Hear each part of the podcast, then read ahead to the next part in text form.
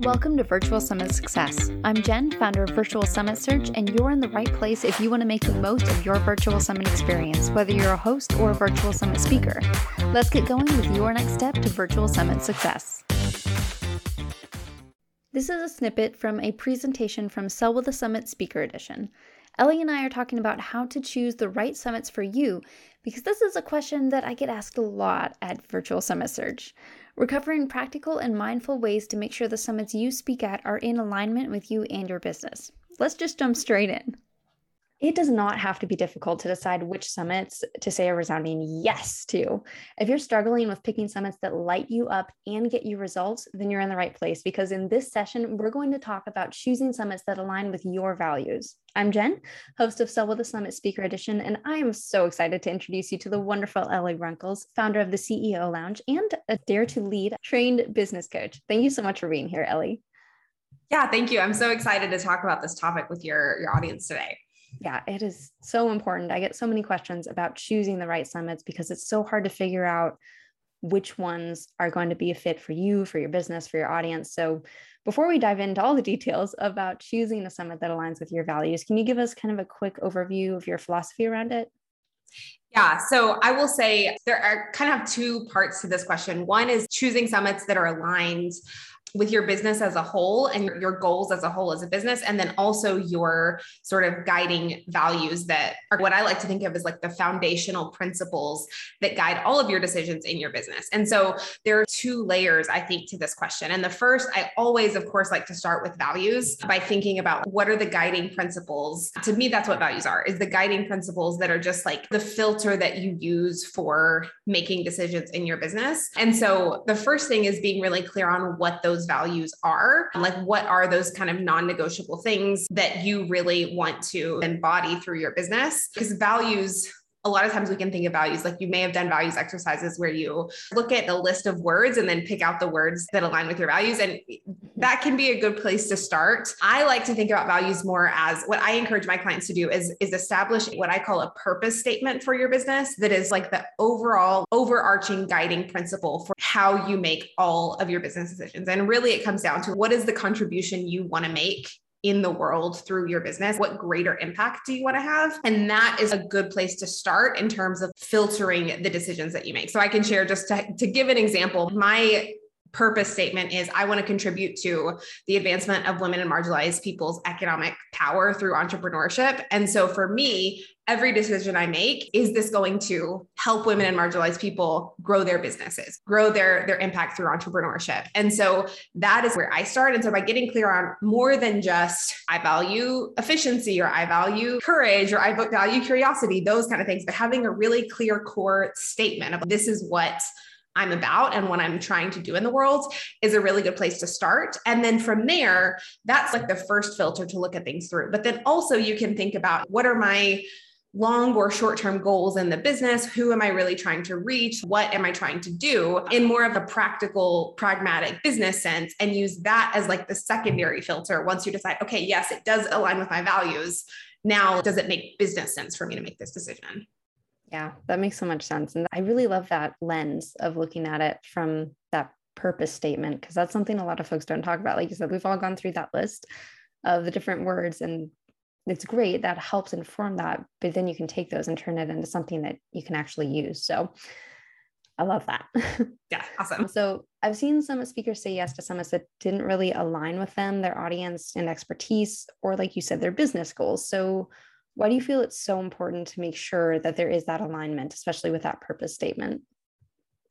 Yeah, so a couple of things I think. One is I think the reason that people often make those decisions to say yes to a summit that really is not a great fit. I think so often those decisions are are like based out of scarcity and based out of if I don't say yes to this, nobody's ever going to invite me to, to, a summit again. Or I need to say yes to this because I need clients, right? I need my business to grow. I need people to come in. And so I'm going to say yes to this to get in front of an audience. And this whole idea of scarcity, I'm pretty pragmatic. And when it comes to making this business decisions, sometimes it is okay to make a decision out of scarcity. I don't want to say if you're making decisions out of scarcity, like you're not living your best life and all of that. Like it's okay sometimes. Sometimes you have to take on a client that that is not 100% aligned because you got to pay the bills, right? But when it comes to summits, Summits are really more of a long term strategy for your business. If you say yes to a summit, usually you're saying yes several months before the summit's even going to happen.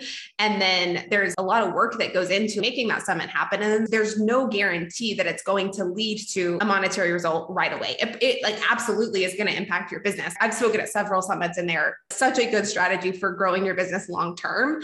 But when it comes to those short term decisions, it's really not going to have a, really quick short-term impact. And so i think that is something to think about first off is i don't have to make this decision from scarcity because like it's it's a long-term thing. And so it needs to align with my long-term business goals and where i'm going and what i want to be doing with my business Hey, just hopping in real quick. If you want to learn more about summit speaking strategies and how you can use them to grow your business, jump over to virtualsummitspeaking.com. I put together a free audio training that you can take on the go.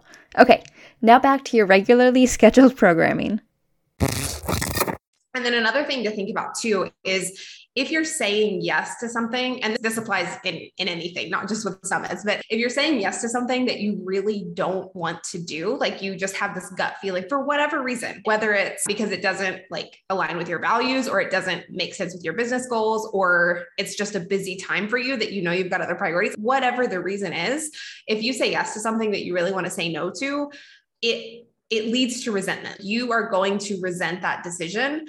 And when you're doing something out of resentment, even if it's like an underlying thing that you're not even fully aware that you're resenting, it just doesn't lead to good results for anybody involved. It's going to distract you from other things like that really are your big priorities that do align with your values. And then ultimately, as a summit speaker, it typically doesn't lead to great results for anybody else involved either because you're resenting the fact that you have to record this presentation in the first place. You're resenting um, that like maybe the audience isn't that aligned with who you really want to attract. And so you're feeling resentful because you're thinking is this even going to be worth it? Is this going to even lead to results? And so ultimately the experience doesn't feel good for you. And then also it doesn't lead to great results for the audience for the speak for the the host. And so it doesn't work in the long run. Even if you're saying yes because like you feel bad to say no, I promise you the host of that summit would rather you say no to something that isn't a good fit for you than to say yes because you feel guilty or you feel bad and then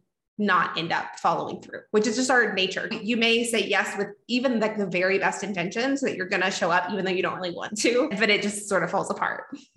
Yeah, I fully concur on the host would rather you say no than show up lackluster because yeah. I've I've had folks do that and it it sucks. Like either they've ghosted at the last minute and then you have a spot that you have to fill or you have to just leave it empty and or they don't promote and they don't engage and you're just like well that was cool so don't feel bad to yeah. say no better it's better okay. for everybody if you say no to things you want to say no to yeah so thank you for covering that i'm so glad you said that and actually let's, let's cover some so what is a specific action step that someone can take right after they've finished watching this to start making more aligned summit speaking decisions and maybe even find more of those summits that align with their values yeah. So I would say, very first thing, if you haven't done this already, is do the work to really get clear on what are your values. If that purpose statement that I shared is helpful for you, absolutely take that and try and think about what is that bigger purpose or con- contribution that I want to make through my business. And then once you've gotten clear on that, I would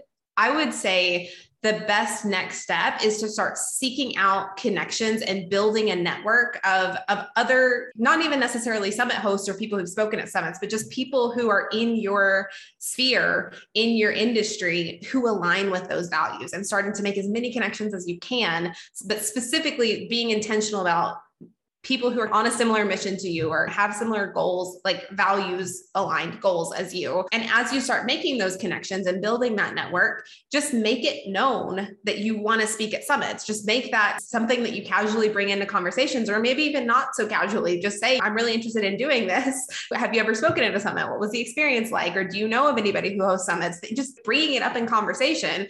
And if you start doing that while at the same time being intentional about who you're building a network of people around so that you're you're making those connections with people who align with your values, then opportunities are just going to come. It's not something that happens overnight, but as you intentionally start building out your network, those opportunities will come. So that's what I would recommend doing if that's a goal that you have. Yeah. And the purpose statement, I definitely agree. It's got to be the first step before you go into any of the other stuff we talked about, because that's going to be a huge way to inform what summits are going to fit. And so I know you talked a little bit about the journal prompts before. Is there anything else you want to share with folks before we wrap things up?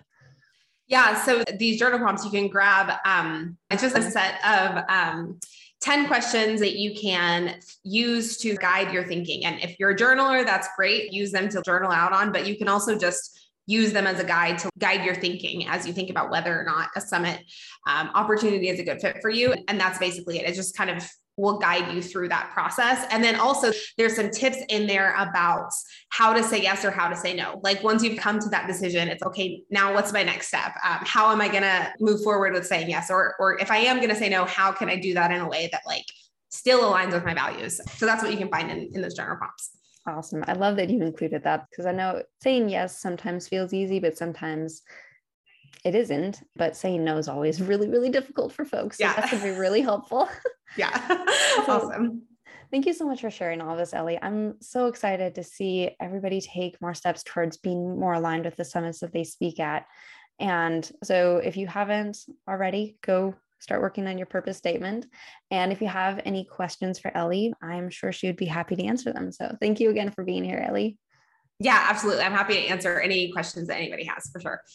There were so many great techniques that Ellie covered for choosing the right summits, but we covered even more in her full presentation, like red flags to look for in summit invites and how to know when to follow your gut feelings, so you don't want to miss that. You can get free access to Ellie's presentation and all of the other fantastic sessions we had at Sell with the Summit Speaker Edition by going to sellwiththesummit.com slash speaker edition.